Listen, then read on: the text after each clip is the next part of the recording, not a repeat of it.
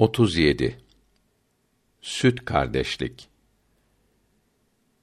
Nikaye kitabının Farisi şerhinde buyuruyor ki memeden süt emmiye rıda denir.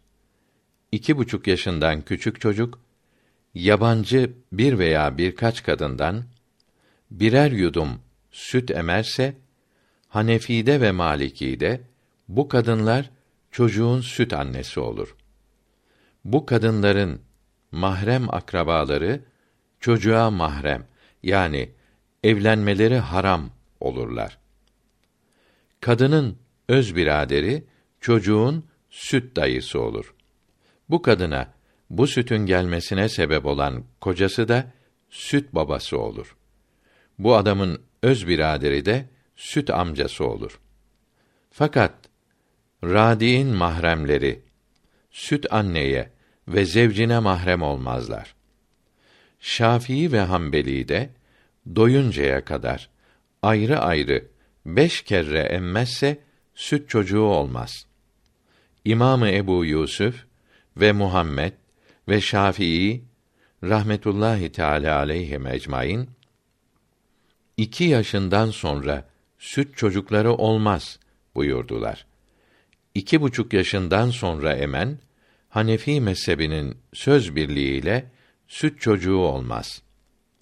Bu yaşa gelen çocuğu emzirmek zaruri olmadığı için emzirmesi caiz olmaz denildi. Çünkü insan parçasını zaruretsiz kullanmak haramdır. Dürrül Muhtar'da diyor ki, zaruret olmadıkça insanın bir parçasını kullanmak haramdır. Kullanması haram olan şeyi ilaç olarak yemek ve içmek de caiz değildir. İbn Abidin burasını şöyle açıklıyor. Kullanılması haram olan şey tahir yani temiz olsun, nets yani pis olsun, ilaç olarak kullanmak haramdır. Fakat hastalığa iyi geleceği bilinir ise ve ondan başka ilaç yok ise kullanılmasına izin verilmiştir.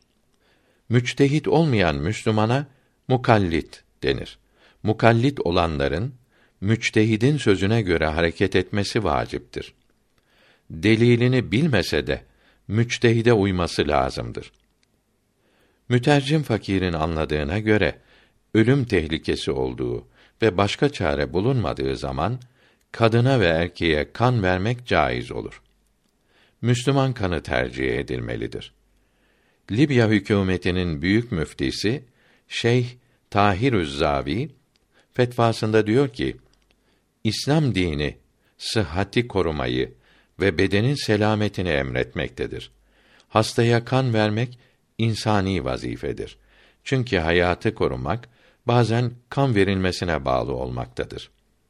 Kan vermek süt kardeşliğe sebep olmaz. Nikahı bozmaz. Bu fetva Libya'da çıkan Hedyül İslami mecmuasının 1973 Nisan sayısında yazılıdır. Çocuğun süt anası ve süt babası ile ve bunların anaları, babaları ve kardeşleri ve çocukları ve her kuşaktan torunları ile evlenmesi ebedi haramdır.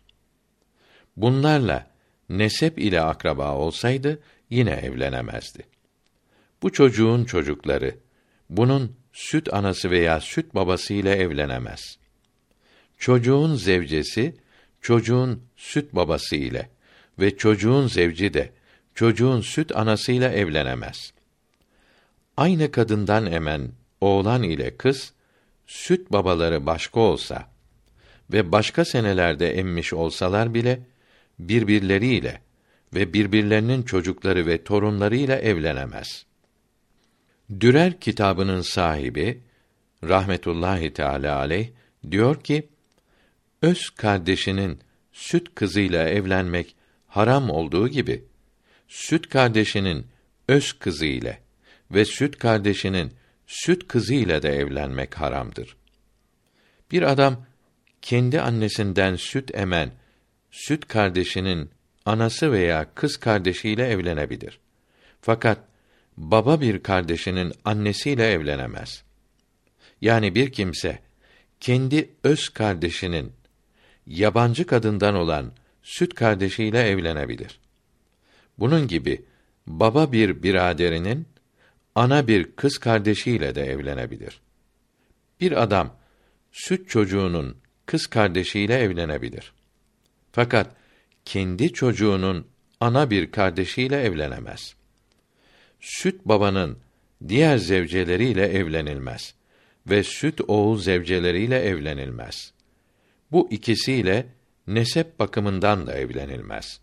Süt sebebiyle mahrem olanları şu beyt göstermektedir. Süt ana baba akrabasının hepsi süt çocuk evladı, zevç veya zevcesi.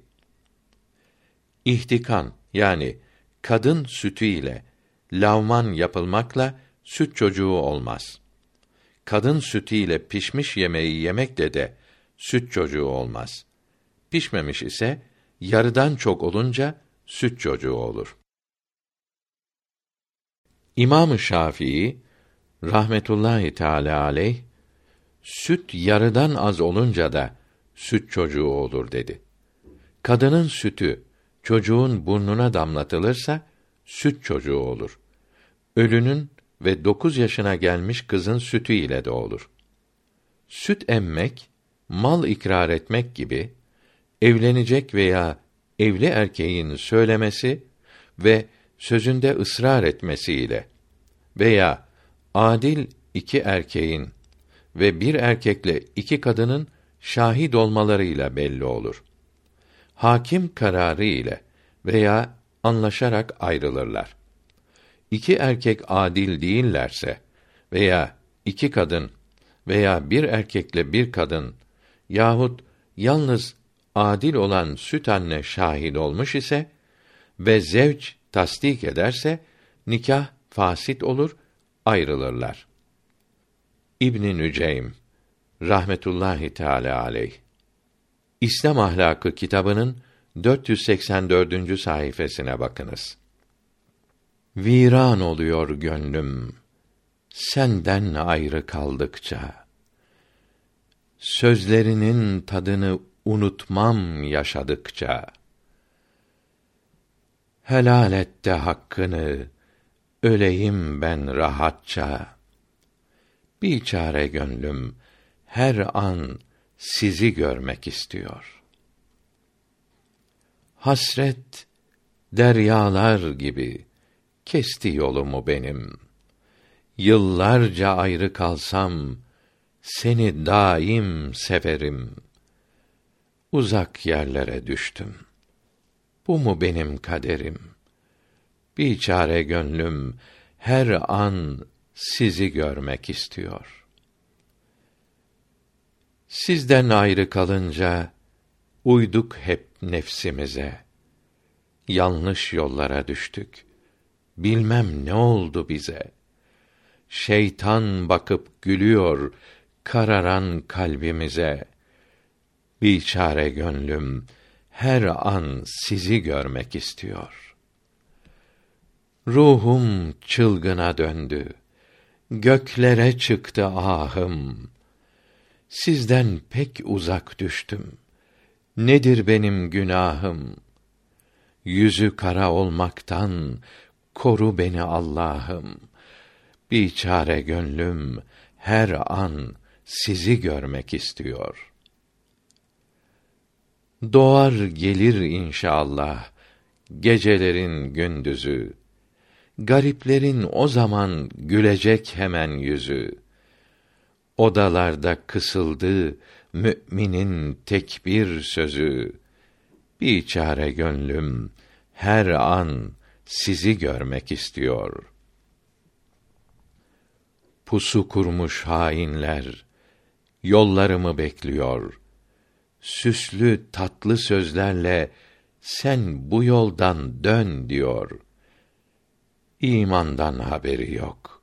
Aptal bir şey bilmiyor.''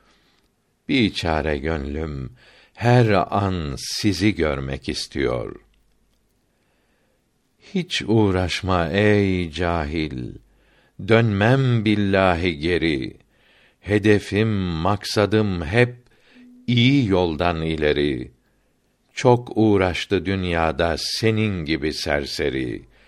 Bir çare gönlüm her an sizi görmek istiyor. Eserini görünce önce kıymet vermedim. On altı yaşındaydım.